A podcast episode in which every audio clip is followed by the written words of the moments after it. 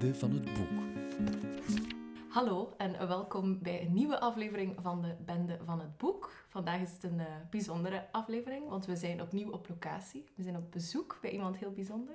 Ja, um, ik heb het gevoel dat we veel bijzondere afleveringen opnemen de laatste tijd. Ja. Um, dat is wel leuk. Als je het gevoel hebt van, jullie zijn te bijzonder aan het worden, word ik wat minder bijzonder, uh, laat iets weten, dan doen we dat. Uh, maar dus, om de spanning misschien do te doorknippen. Ja, ik mag weet het- niet wat ja, dat ding is. Ja. Spanning die te snijden is doorknippen. Uh, vandaag zijn we bij Anneleen. Anneleen van Offel. Ehm, zij heeft ehm, een kleine maand geleden, als deze podcast uitkomt, haar debuutroman uitgebracht. En we zijn hier om daarover te babbelen. Ja, inderdaad. En we hebben van Anneleen taart gekregen. en Ja. thee. Het is bommeltaart. Ja, het is echt Dat is perfect, want het is zondag. Maar ik ben eigenlijk ook een bomma. Ja, dat is oké. wij zijn eigenlijk ook Ja, wel twee bomma's. niet zien, hè. maar- Ja, ja. Eh, welkom Anneleen, bij de bende, voor een dag. Dankjewel. Ja, we mogen dus met Anneleen haar debuut bespreken. Hier is alles veilig. Therese en ik hebben het allebei al gelezen. Dus Anneleen, ja, we willen jou heel graag een paar vragen stellen. Alright. Oké. Is goed. Feitjes. Ja, meestal komt nu de rubriek eh, feitjes, eh, waarin wij eigenlijk roddels opzoeken over auteurs of zo, wat de, het carrièrepad van De auteurs. Wikipedia-pagina. De Wikipedia-pagina, Daar gaan we eigenlijk. eerlijk over Ja. zijn. Ja, soms een keer HLN, maar dat lukt niet altijd. Ja, helaas. Te weinig auteurs op halen. Ja, Daar moet dat er iets waar. mee gebeuren. Voilà. Zoom moet je checken. Dat, is is zo'n literaire weblog en die hebben altijd heel erg leuke sappige roddels. Ah. Oké, oké. Staan er roddels over jou op Zoom? Nee, nog niet. Nog maar- niet. We zien dat we er vandaag een paar de wereld kunnen insturen. Jee, oh ja. Ja, spannend. Maar Maar ehm, dan. je bent een jonge debutante. Eh, je bent ook van 1991, Ja. dacht ik. Jullie ook? Net als ik. Nee. ik wel. Ehm, ik heb nog geen debuut uitgebracht. Oeps. Ehm, wij kennen elkaar, Anneleen. Eh, ik ken jou als de letterzetter in Kortrijk. Dat is een... ehm, voor de mensen die de letterzetter niet kennen, is een beetje een mashup, zeg ik zelf altijd, van een stadsdichter. En iemand die ook gewoon het eh, jonge talent in de stad een beetje wind in de zeilen geeft. En dat is eigenlijk wat je doet bij ons. Hè. Dus je...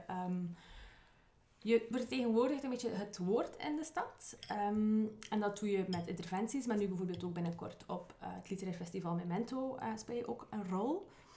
Wil je daar iets meer over vertellen? Ja, ik vind, dat, eh, ik vind dat ze dat altijd zelf zo mooi weten te verwoorden. Ik ben aanvoerder van een collectief. Dus dat klinkt heel heldhaftig en zo voelt dat ook. Ehm, en curator van het Memento Woordfestival voor twee jaar. Dus ik ben aangesteld als letterzetter voor twee jaar. En dat is eigenlijk twee jaar dat ik de koers mag bepalen van het collectief in de stad. Interventies mag doen en het woord in de stad brengen. Dat is heel cool. Je hebt woordkunst gestudeerd. Ja. En dat helpt jou ho- hoogstwaarschijnlijk ook bij eh, wat je nu doet voor eh Alles, hè? Ja, ja. Alles bepaald. Dus Ja. ik heb eh, drama woordkunst gestudeerd op het conservatorium in Antwerpen. Ehm, en ja, ik ben zo master drama. Oeh. Klinkt echt... dat komt mij heel goed van pas op het moment dat ik zo kan zeggen, ja, maar als mensen zeggen, je bent een drama queen, dan zeg ik van, ja, maar ik heb ervoor gestudeerd. dus, eh dus dat heeft alles bepaald. Dus alles Ja. wat ik nu doe, komt daar ook uit voort. Ja. Wat bedoel je met alles wat je nu doet? Het feit dat ik eh, schrijf, Mhm. dus eigenlijk dat is mijn belangrijkste ding dat ik doe. Ehm, ik schrijf, ehm, ik ben letterzetter. Ja, ik ben ook bezig met het coachen van mensen, Mhm. ook als eh, leerkracht schrijven op een academie. Ik eh, ben redacteur van Deus Ex Machina. Mhm. Ehm, ik ben ik, ja, cura, ja, programmator eerder. Ik ben eerder ja, een programmator van de Sprekende Ezels in Gent. Dus dat wil zeggen dat ik eigenlijk het programma opstel van de, van de Sprekende Ezels, een laag podium voor muziek, woord en comedy. En ik combineer daarbij heel veel eh, kleinere vragen Mhm. waar mensen mij voor nodig hebben als schrijver. Dus, ehm, maar vooral wel het literaire schrijven. Ja. En, en was jij iemand die zo vanaf kleins af aan wist dat ze schrijver zou zijn? Wel, ik heb in elk geval wel altijd gehoopt dat ik schrijver ging worden. Ik heb gewoon nooit eh, echt mij ervan bewust geweest dat het ook effectief kon. Of, of dat ik Ja. goed genoeg was om het te doen. Dus ik wilde het wel, maar ja, of het kon, was iets anders. Dus ik heb altijd verhalen verteld. Of sinds dat ik heel klein was. Dus ik altijd andere mensen aan het entertainen. Altijd gedichten geschreven, dan werden dat teksten. En uiteindelijk, toen ik 18 was, wilde ik geneeskunde gaan studeren. Er zijn twee toelatingsproeven, eentje in juli, eentje in eh, augustus. Voor die van jullie was ik net niet geslaagd met een half punt. Dus dat was echt super zuur. Eh, ze heel boos. en dan dacht ik van, ja, dan kan ik eigenlijk even ook toelatingsproef woordkunst gaan doen Ja. aan het conservatorium. Want in de eerste ronde zat Bart Moejaert. Die dan feedback zou geven op je tekst. En dan dacht ik, heb ik op zijn minst dat? Ja. Weet ik waar ik sta? Of ik goed ben of niet? En ja, was ik daar wel niet door. Zeker. lab, lab. Dus het was geldig voor een jaar, die eh, toelatingsproef. Uh, en dan dacht ik, ja, dan ga ik het een jaar doen. Uiteindelijk heb ik ook toelatingsproef gedaan. Opnieuw voor geneeskunde was ik er wel door. Gewoon drukke Ja. zomer. Eh, dus dan ja, moest ik ook kiezen tussen twee carrières. Ja. Ehm, maar dat voelde eigenlijk niet zo op dat moment. Het was eerder, ik ga een jaar woordkunst doen en dan, ga ik en dan daarna ga ik wel weer dokter worden, want Ja. ik ga dan toch gebuist zijn. Maar ik was niet gebuist, ik was geslaagd. En ja, en dan ben ik natuurlijk gewoon verder blijven doen totdat ik die fameuze master heb behaald. Ja. Korte inhoud. Ja, Anneleen, we zijn hier om te praten over jouw debuut. Ehm, het is misschien een moeilijke vraag of een, of een vraag die je al heel vaak hebt gekregen, maar kan je eens kort samenvatten waarover het boek gaat?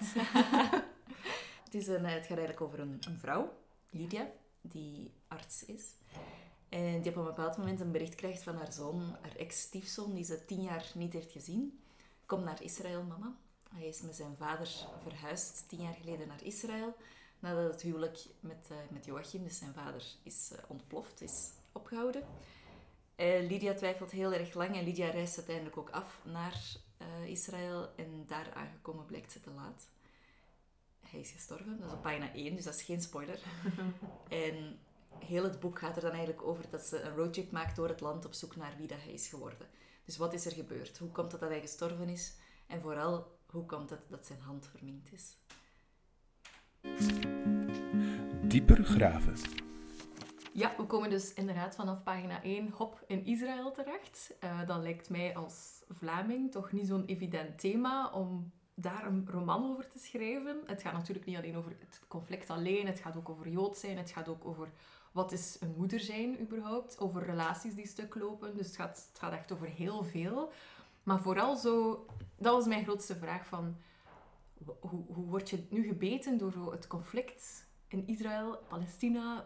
Hoe kom je daarbij? Ik weet nog, op een bepaald moment tijdens mijn eerste reis vond ik dat verschrikkelijk ehm, desoriënterend. Van, s ochtends om 9 uur stap je op het vliegtuig in Zaventem. Mhm. En s'avonds rond 5 uur zit je op je bed in Haifa. Dus zover is dat conflict niet. Nu, in- inderdaad, het gaat niet alleen over dat conflict. Er zijn heel veel manieren om dat boek te lezen. En ik kwam er terecht, omdat voor mij eigenlijk schrijven is een persoonlijke zoektocht. Dus ik wil iets persoonlijk onderzoeken en ik vind dat altijd heel interessant om dat te koppelen aan iets globaal. Dus aan een grotere context. Mhm. En in het geval van dit boek, ehm, of ja, voor dit eerste boek is dat dan de zoektocht naar hoe kan je je loskoppelen van je opvoeding en je eigen leven maken. En welke eh, mechanismes uit het verleden bepalen hoe dat je bent in het heden. Dus wat Immanuel bijvoorbeeld ja, uiteindelijk de, de in werkt, is het feit dat hij gewoon heel erg de liefde wil van zijn vader. Mhm. En mijn personages moesten in een wereld terechtkomen die ze onbekend is voor hen, die ze niet kennen. Ehm, alle drie. Dus alle drie komen ze uiteindelijk in Israël terecht, hebben ze totaal verschillende verwachtingen van dat land. En ja, geeft het land hen uiteraard ook iets anders van, dan wat ze willen ervan. En als je het hebt over familiebanden, over verledenheden, over ook een narratief vormen, over een verhaal maken van elkaar, dan kom je echt al heel snel in Israël terecht. Alle drie, dus is dan Lydia, haar eh, ex-stiefzoon en haar ex-man Joachim. ja? Lydia. Joachim en Immanuel. Dus, dus jij bent vertrokken vanuit dat gegeven van opvoeding, loskoppelen van, ja, van, je, van, je, van je huidig leven, al zo gezegd. En dan pas heb je eigenlijk de beslissing gemaakt van het moet zich afspelen in Israël. Ja, dat is de prozaïsche versie. Hè? Het is iets chaotischer Ja, gelopen ja, ja. in het schrijfproces. Hm. Het is eigenlijk begonnen met een jongen die aankwam op een kerstboomplantage in Amerika. Ik ging een verhaal schrijven over een verlaten kerstboomplantage in Amerika. En ik dacht, ik zag daar een jongen aankomen in een klein rood autootje. En ik dacht, ik ga hem eens vormgeven. Wie is die jongen die is getraumatiseerd? Oké, door wat is hij getraumatiseerd? Door het leger. Eh, Oké, dus een Amerikaans leger. Hij heette ook Immanuel. Een Amerikaans leger, dus Irak, Afghanistan. En dan voelde ik van, "Poh, ik heb niet zoveel zin om dat uit te werken. Eh, wat doe ik daar dan mee? Ik wist ook dat het ging gaan over, dat hij iets ontvluchtte, dus dat, hij een, dat het ging gaan over verleden en familiebanden. En dan dacht ik, maar Immanuel is een Joodse naam. Dus op dat moment eh, was ik al in Israël. Ja. En dan was het natuurlijk exit kerstboomplantage in... in en, eh, en zo ben ik dan eh, het verhaal van Immanuel beginnen uitwerken. En na twee jaar schrijven was het boek af. En bleek eigenlijk dat ik het toch niet zo oké vond dat ik vanuit een Joods perspectief schreef. Ehm, omdat ik geen Joodse jongen ben. En dan heb ik gekozen om opnieuw te beginnen vanuit zijn moeder te beginnen schrijven, zijn Belgische moeder. Wat op zich ook wel interessanter is, omdat je dan een afstand creëert en de vraag creëert: is, het, is wat je personage ontdekt waar? Of is dat alleen maar wat ze wil dat waar is?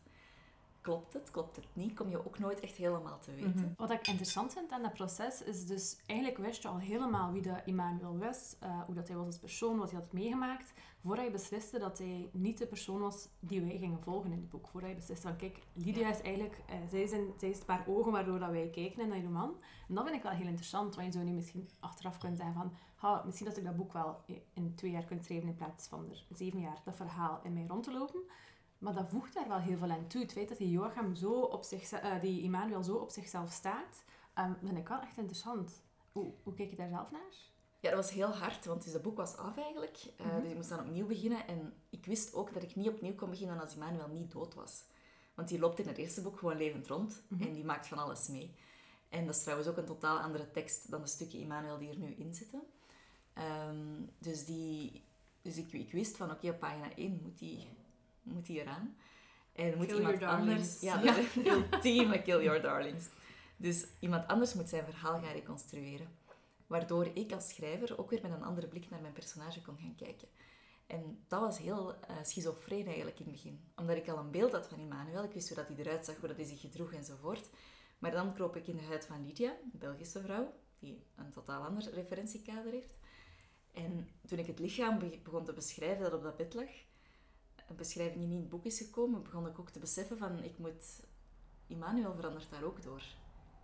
Doordat, doordat die afstand er zit met Lydia. Mhm. Dus het werd een andere Emmanuel dan de eerste Emmanuel.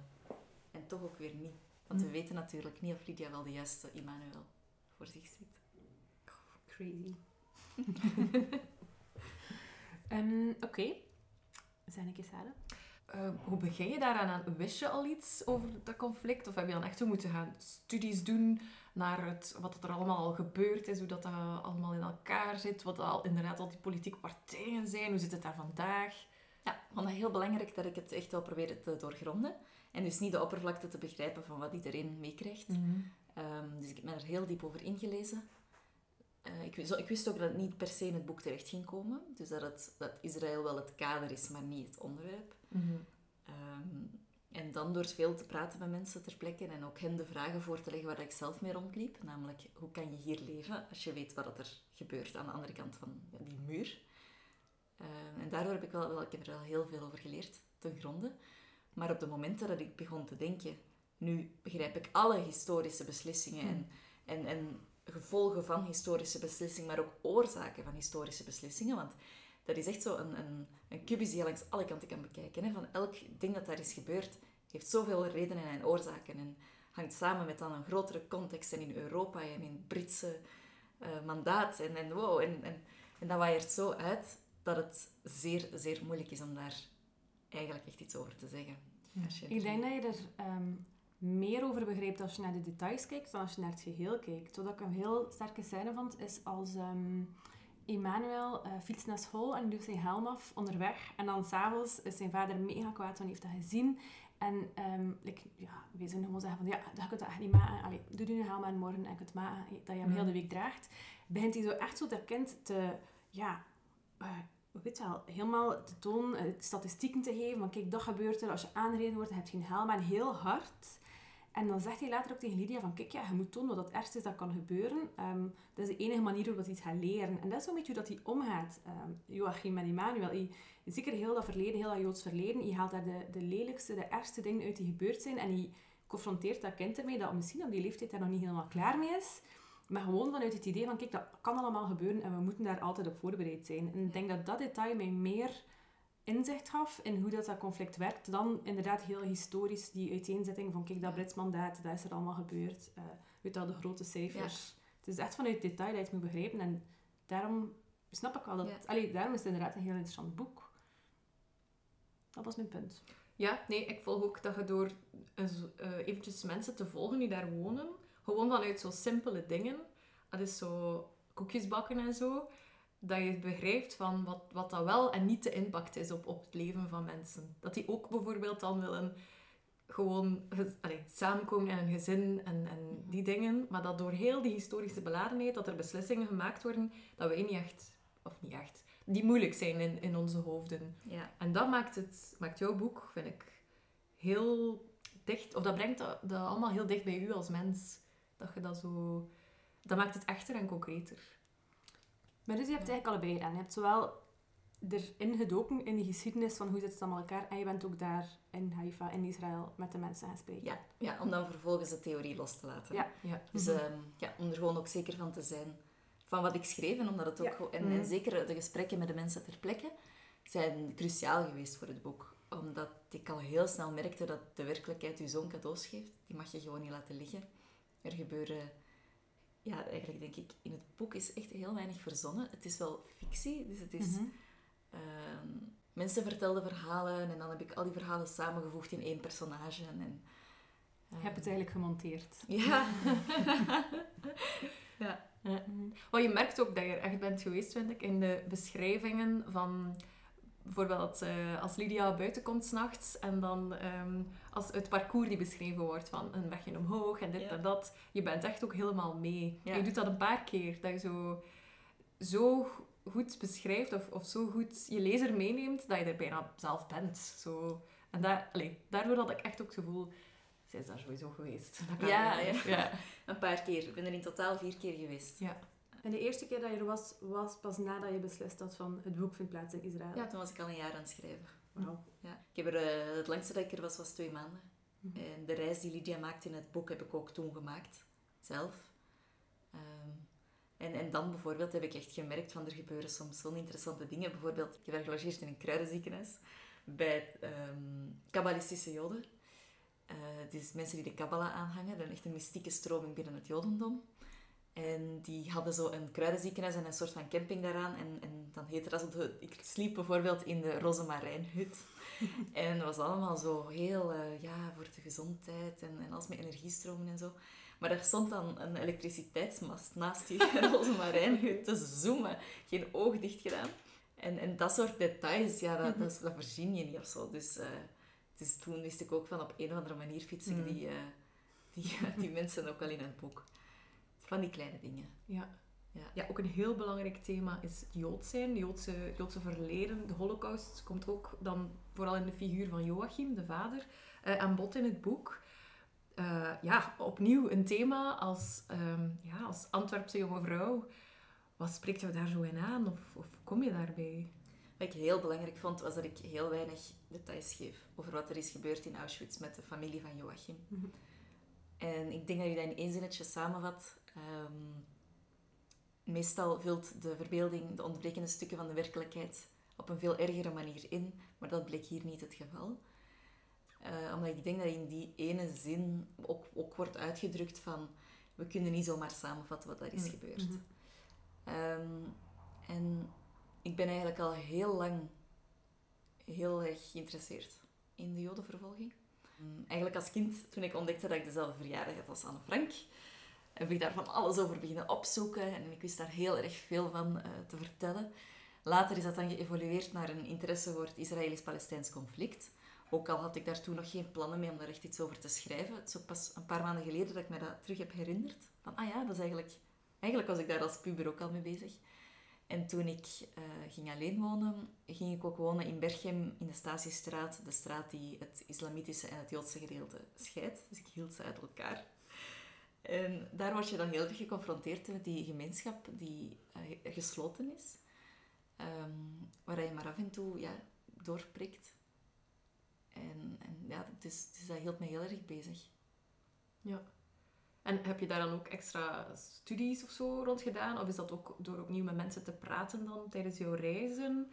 Dat je zo goed dat beeld hebt kunnen schetsen van wat dat allemaal inhoudt? Ik heb vooral gevoelens gesprokkeld. Ja. En vooral eh, verhalen van hoe sta je daar tegenover. En, en daardoor kon ik het ook beter begrijpen. Ja. Dus op een bepaald moment was ik aan het wandelen in Jeruzalem met een, met een heel erg overtuigde soldaat. Die echt zijn hele identiteit ophing aan het leger. Dus die droeg in het weekend zijn legerwatch.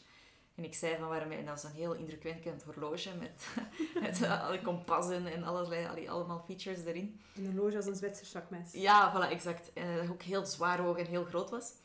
En die droeg je dan gewoon. En ik zei, waarom draag je dat? En hij zegt, ja, het herinnert mij aan wie ik ben. Ja. Ehm, en hij was heel fanatiek. En op een bepaald moment zeg ik hem, maar ik begrijp u gewoon echt niet. Allee, ik kan daar niet bij, Mhm. hoe, hoe dat je daarin gelooft. En hij zegt, ja, heel simpel. Mijn grootouders, leef mijn, ehm, de familie van mijn grootouders is allemaal omgekomen in de kampen. Die van u niet. Ja, nee, je kunt je dat inderdaad niet voorstellen. Hè. Ja, ja. Want je kunt wel zeggen, maar kijk, 6 miljoen, hé, dat is veel. Maar pas als je dat gaat zien in, Mhm. in zijn relativiteit in een, in een familie, van hoeveel mensen zijn er nog ja. daarna, na 1945, dan pas kan je eigenlijk pas die impact gaan inschatten. En inderdaad, dat is nog zo dichtbij als van, van die jongen. Hè. Dat is nog maar twee, drie generaties Ja, het is dat, en dat praat ook niks goed, hè? voor alle duidelijkheid. Maar daardoor kon ik die jongen wel enigszins beter Mhm. begrijpen vanuit zijn standpunt. Dus, dus dat maakte het... Ja, daardoor kon ik wel weer met hem verder praten. Mhm. Ja. Dus je hebt zelf met een aantal soldaten gesproken. Wat vinden jullie daar eigenlijk van dat een Belg of een Belgische vrouw... Ja, het boek gaat niet alleen over soldaat zijn in Israël, maar toch wel voor... Het is wel een belangrijk... Of je krijgt ook op zijn minst een goed beeld van wat het zou kunnen betekenen. Vinden die dat leuk? Of, of zijn die zo wat sceptisch van... Wauw, jij gaat nu een beetje ons verhaal vertellen? Nee, totaal niet eigenlijk. Dat was een groot voordeel. Hm. Want ik ging weer weg achteraf. Ik was niet één van hen. Dus ik was een Belgische op reis door Israël. Dus ze konden mij alles vertellen, want ja, ik ging daarna toch terug weg. Ik ben gewoon heel open en eerlijk geweest aan het begin van elk gesprek. Ook de toevalligen op café. Oh, ik ben een boek aan het schrijven. Ehm, eh, mag ik je een paar vragen stellen? Dat was een gesprek toevallig op gang kwam dat ik zei... Ja, ik moet wel even zeggen dat ik een boek aan het schrijven ben, dat zich zo en zo afspeelt. Ehm, maar daar allemaal heel erg mee akkoord, omdat ze het gevoel hadden dat ze een stuk de beeldvorming ook konden sturen. Dus ook eigenlijk hun eigen verhaal konden, konden vertellen. Ehm, dus dat ik heel open ook luisterde zonder te oordelen. En zij vonden het heel belangrijk dat het klopte wat ik schreef. Dus Ja. dat de details klopten. En dat ik geen grote verzinsels daarin schreef. Omdat ik natuurlijk geen eh, Israëlische legersoldaat ben. Ja. Dus eigenlijk waren die heel erg open. In België achteraf leerde ik iemand kennen die jaren in Israël had gewoond. En die zei mij, die was dan getrouwd geweest met een Israëlische. En die zei mij van, ik begrijp dat echt niet hoe dat jij zo over het leger kon praten met al die jongens. Want ik heb jaren in Israël gewoond en dat was taboe. Daar werd niet over gepraat. En ik denk dat dat komt omdat ik daarna weer wegging. Ja. Ik, ik, zij, hadden, zij moesten niks ophouden voor mij. Geen enkele schijn, geen enkele... Ja, geen enkel een, verhaal. een passant, inderdaad. En is dat iets waar dat ze graag over vertellen? Of, of is dat zo met een beetje ja, schroom? Of... Ja, dat is wel mijn beetje wantrouwen in het begin hoor. Ja. Zeker. ehm, sommigen vroegen mij ook gewoon echt ronduit van zeg nu eens eerlijk wat uw mening is over het conflict. Dat is schoorvoetend, maar als, ze, als ik hun vertrouwen had gewonnen, werden ze heel genereus. En wilden ze eigenlijk vooral dat het klopte wat ik schreef. Ja, want dat valt mij op in het boek, dat jij een heel neutrale verteller bent. Je, je gaat niet zeggen van, allee, ik, ik leun meer aan bij die of die in het conflict. Maar ik neem aan dat door heel jouw verhaal te, allee, te vormen en door in Israël te zijn, door al die gesprekken, is jouw visie dan veranderd op het conflict? Ze is eh, complexer geworden wel. Hm. Ehm, ik ben echt gaan inzien, ook door, er, door veel erover te lezen en veel opinies te lezen. Het is echt geen voetbalmatch. en er is, geen, ja, er is geen goed en kwaad, ook al zien we dat heel graag zo. Omdat dat simpel is, omdat we dat kunnen begrijpen. En omdat we dan ook kunnen zeggen, oké, als er goed en kwaad is, is er ook een makkelijke oplossing. Klaar. Maar zo werkt het niet. En wat ik ben gaan inzien, ehm, eigenlijk, is, is dat wij zelf... Ja, dus, dus ik, ik ging eigenlijk in Israël rondreizen met de vraag, hoe kan je hier leven als je weet wat er gebeurd is? Eén keer heeft iemand mij die vraag teruggesteld, maar hoe kan jij leven? Ehm, jij vertelt jezelf toch ook een verhaal? Jij draagt nu toch ook een pulletje van de Zara, dat geproduceerd is in, eh, in een of andere zelfmoordfabriek in Bangladesh. En dat, dat was echt een, een heel goed inzicht voor mij, omdat ik doorheen al die reizen naar Israël mij ook ben bewust geworden van mijn eigen blinde vlekken. En dat er aan elke voor en tegen is, dat het heel complex is. Ehm, dus ik ben voorzichtig geworden met, met oordelen. Ja, dat iedereen zijn eigen geschiedenis vormt eigenlijk. Iedereen, ja, en dan ook de manier waarop de geschiedenis verteld wordt. Ja. Wat natuurlijk nooit wegneemt, is dat echt eh, het eh, aantoonbare overschrijden van de mensenrechten gebeurt. Ja. En dat is, eh, ja, dat is niet goed te praten op geen enkele manier. Dat is uiteraard waar. En dat hing ook wel vaak als een schaduw over mijn schrijfproces. Van, wat doe ik daar nu mee? dat, dat is er wel. Mhm. En ik heb dat er toch proberen insteken door de situatie in Hebron. Dus eigenlijk de kern van het boek speelt zich af in Hebron. Door dat te tonen en ik denk door het gewoon te laten zien, dat, eh, en dat is ook op de werkelijkheid gebaseerd, zo gaat het daaraan toe, dat klopt ook. Eh, de dingen die Immanuel doet, heb ik uit een boek eh, van Breaking the Silence, getuigenissen van soldaten uit de bezette gebieden, vond ik heel belangrijk, dat ik daar niks over verzon. Ja. Dus de calamiteiten die mijn soldaat, mijn kleine Immanuel uithaalt, wat ook niks zegt over de gemiddelde Israëlische soldaat, maar wat hij uithaalt, is wel echt gebeurd. Ja. En de manier waarop het leger hem niet straft, is ook echt gebeurd. Oké. Dus hoe het leger daarmee omgaat. Ehm, dus, dus zo zit dat er ook wel in. En ik heb ook echt heel geleerd, je moet in, af, ik heb mezelf dat geleerd voor dit boek, je moet inzoomen op de mensen. Want als je altijd maar met dat grotere politieke plaatje bezig bent, dan kan je zoiets niet schrijven. Mhm. Dus eh, als je inzoomt, krijg je een heel ander verhaal. Ja, dat merk je echt wel keihard aan je boek. Da- daarom is het zo sterk, vind ik. Voor iedereen, ook al weet je niets over het conflict, dan heb je het verhaal van de mensen nog. En dat is eigenlijk ook...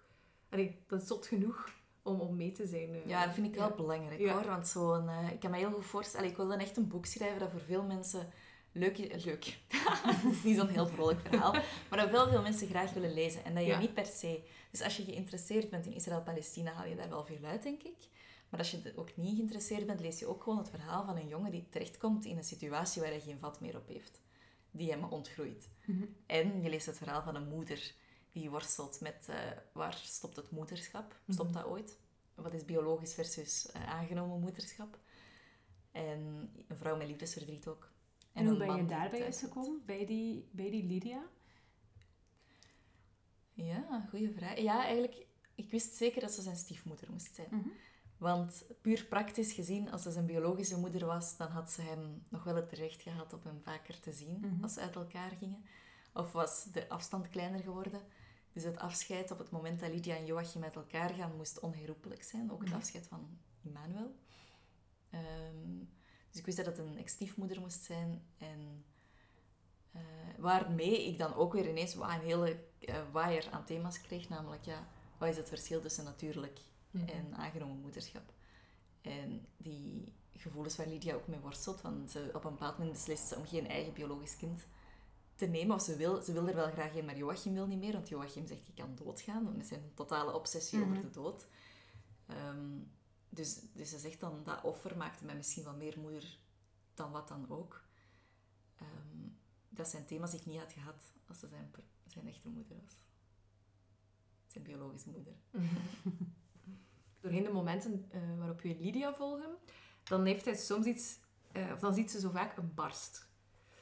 En dat is letterlijk een barst, neem ik aan. Eh, want in mijn hoofd was het ook soms een figuurlijke barst in, ja, in haar wereldbeeld.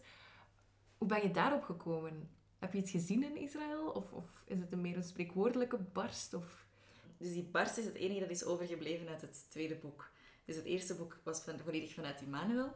Eh, de, is, de jongen, dat is dan weggegooid geweest. Het tweede boek was vanuit Lydia, maar waaide heel breed uit naar Berlijn, Londen enzovoort. Ik ga het u besparen waarover dat, dat allemaal ging. En het derde is een trechter, is eigenlijk echt het, het claustrofobische van Israël, is in Israël zelf. Vanuit een ik-persoon, nog claustrofobischer. En die barstscène is eigenlijk het enige dat is overgebleven uit die twee andere boeken. Hm. Samen met de titel. En het personage Immanuel. En de titel, Hier is alles veilig, daar hebben we het eigenlijk nog niet over gehad. Hè? Wat is de hier? Haha, goede vraag. Wel, het gaat, slaat zowel op het Wat is de hier voor jou? Ja, Ja. ja. het zo zeggen. Het slaat zowel op het basisnarratief van Israël, namelijk dit is de enige plek ter wereld waar Mhm. Joden veilig zijn, als op het basisnarratief van het moederschap. Hier is alles veilig, bij mij zijt je veilig. En door, de, door het zo stellig te zeggen, stel je het natuurlijk onmiddellijk in vraag. Dus door zo stellig te zeggen, hier is alles veilig, denk je onmiddellijk, ja, hier is het absoluut niet veilig. Mhm. En die twee ehm, narratieven zijn de Israël en het moederschap zijn de twee belangrijkste van het boek. Dus zo komen ze samen in de titel. Ja.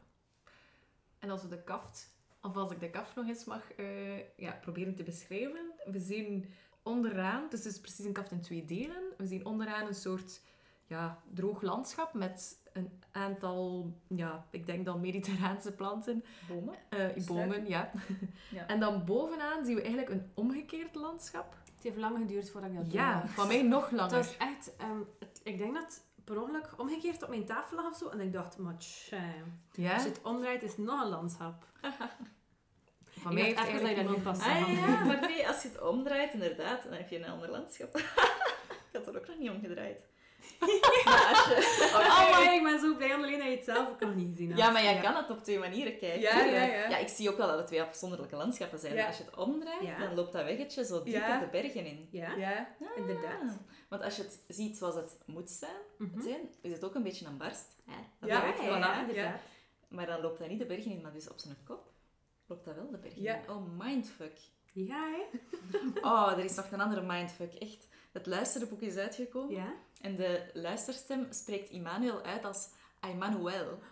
En ik was zo... Ah, nee. Dus ik belde uitgeverij en ik zeg... No, dat luisterboek.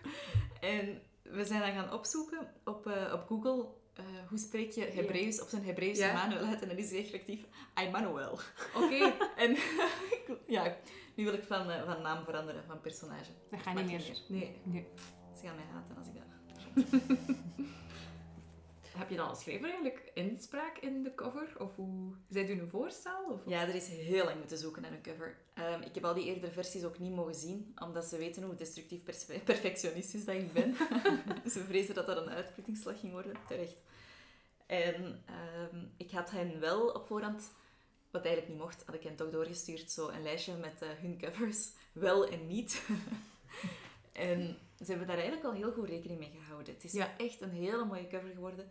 Ik wilde graag een landschap. Dus ik had hen ook gezegd, ik wil echt geen soldaat op de cover. Mhm. Ja. Niks dat verwijst naar het leger of naar de oorlog, omdat het anders een te eng boek wordt, een te nauw, allee, te Ja. een beperkend. En het is echt wel, het is volledig wat ik, wat ik, wat ik heel graag wilde, namelijk het drukt verte uit. En het, de kleuren van Israël, Israël is gewoon een pastelkleurig geel-blauw land. het is wel zo, als je uitstapt zie je dat onmiddellijk. Ja, het is uitgegeven bij Lebowski. Ik weet niet of we het al gezegd hebben. Ehm, en je vindt die covers wel mooi bij Lebowski. Ja, ze maken heel veel zorg van hun boeken. Ja, dat is waar. Als je in de boekenwinkel rondloopt en zo wat rondkijkt naar de covers, springt die van Lebowski er wel vaak, Ja. vaak uit, inderdaad. Onderstreept. Ik vond de beschrijving van, vanuit Lydia, die, ehm, die vertelt zo van... eh, allee, op het moment dat ze vertelt dat de relatie met Joachim weg... Of ja, aan het stoppen is, vond ik super mooi. Wij kleuren ook in boeken. Ik denk dat het... Ah, zalig. Ik vind dat leuk. Ik vind dat heel, een heel groot... eh, ja, dat van mij ziet er ook al heel schmoedzig uit na twee weken. Dus hoe dat dat uitgaat. Oké dan. Ik dacht, dat niet mee. Mijn boeken zijn gebruiksvoorwerp. Aha. Ja. Eh, mag ik het voorlezen of, of wil Ja. jij het voorlezen? Nee, ik vind het wel leuk als je het Oké. Dat is, dat is zo wat Dus speciaal. het is hè. Oh ja, oei. Nee, Oh, alsjeblieft niet in. niet in. Nu, Lydia zegt wel ergens dat Joachim het op een heel andere manier uitspreekt dan Ja. zij. Dus het kan Covered. wel. Emmanuel. Voilà. Ja. Dan klinkt hij zo wat Spaans. Het is verschrikkelijk. Ehm, Oké, de passage. En met elke vraag probeerde ik me hem eigen te maken. We vallen uit elkaar in splinters, Joachim. We denken dat we een vaste vorm aannemen waarin alle gewoontes en gedachten en karaktertrekken hun plek kennen in de orde van de dingen. Maar het is niet waar. We zijn vloeibaar. We zijn zo vloeibaar als het water waaruit we bestaan. Ja, ik vond dat... vond dat... Leuk om het jou te horen voorlezen eigenlijk. Ja? Ja? Oké. Ehm, nee, ik vond dat heel mooi. Ja. Soms kan je dat niet zeggen waarom, hè. Maar gewoon zo. Je mag het gewoon voelen. Ja, dat is het eigenlijk. Is er iets dat jij nog wil voorlezen, alleen? En wel, er is zo één passage die dat ik wel eh, veelzeggend vind of zo. Even zien waar dat hem staat. Ja, dat is een passage ehm, waarin dat Immanuel helemaal overstuur is geraakt door La Vita e Bella, de film. En waarin Lydia hem eigenlijk huilend aantreft naar haar werk, huilend in de keuken, waar Joachim hem ook heeft achtergelaten. Hij, gaat, eh, hij troost hem niet. En ja, dit is een gedachte die ze dan heeft. Hoe kan ik hem dan troosten? Hoe kan ik mijn eigen kind troosten als ik alleen het huidige verdriet van zijn gezicht kan strelen? Het verdriet van vandaag. Als ik niets meer kan zeggen dan dat we in een andere tijd leven en dat de kampen niet meer bestaan. Terwijl ik goed besef dat er in hem een oud verdriet schuilt. Een verdriet dat hij nog niet begrijpt. Laat staan dat ik het zal kunnen begrijpen. Dat ik kwaad kan worden op jou voor het kind in de keuken.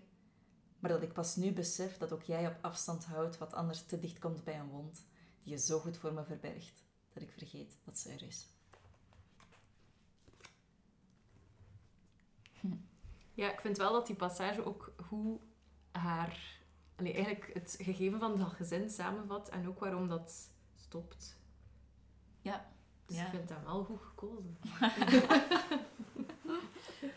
Ik denk dat we daarbij zeker niet alles gezegd hebben Nee. over hier is alles veilig, maar misschien wel genoeg om de mensen die nu aan het luisteren zijn te zeggen van ga naar de boekhandel en haal u een exemplaar. Ehm, we nemen zo meteen nog een aflevering op met Anneleen over al haar boekentips. Er is een heel grote stapel, die komen binnenkort dan ook... ehm, ja, Anneleen is er zelf nog niet goed van. Eh komt binnenkort ook uit in een andere podcast. Ehm, ik denk dat we misschien nog een klein beetje reclame kunnen maken samen voor het Memento Woordfestival. Ja. Dat is 20, 21, 22 maart. Als die data vallen op een vrijdag, zaterdag en zondag, dan Dat klopt. die. Ja, perfect. en er is eigenlijk van alles te doen in Kortrijk. Anneleen, ik ga je een klein beetje reclame laten maken. Ha, amai, heerlijk. Iedereen die houdt van lezen, schrijven of iets dergelijks in de literatuur moet absoluut in Kortrijk zijn gewoon dat weekend. Er zijn heel veel optredens van Maartje Wortel, Christophe Wekeman, eh, ook de Israëlische Nir Barm komt, Stefan Hertmans komt. Het is in eh, samenwerking met Creatief Schrijven, de Schrijfdag. Dus er zijn ook veel workshops, onder andere van Lise Spit en Silver Hanneman. Als er dat weekend een bom valt, denk ik op Kortrijk, dan bestaat de literatuur in Vlaanderen niet meer. Nederland. Met dat Dus- mooie vooruitzicht. dat je er zeker bij bent. Ehm, op vrijdagavond zijn er ook woordroutes. Die zijn super interessant met eh, vijf ambassadeurs van het festival. Jij bent er daar ook één van, Anneleen. Ja. Ehm, en er zijn ook nog concerten en zo. Een heel uitgebreid programma. Ehm, ik denk als je naar memento.be of even googlen op Memento Woordfestival, dan kom je er wel. En daarmee denk ik kunnen hier afronden. Hè? Merci Anneleen om ons hier te ontvangen met je oma-taart. en ik hoop dat je het zelf ook leuk vond. Hebt het waarschijnlijk veel Ja. interviews de laatste tijd, maar kijk. Jullie zijn heel erg leuk. En die zijn niet allemaal met taart, dus chill. Oké, ehm, dan bedanken we nog Jasper, Michiel, Wes en Joffra voor al de techniek. En dan denk ik dat we afsluiten. Hè? Ja, klopt. Voilà. Tot de volgende keer. Salut.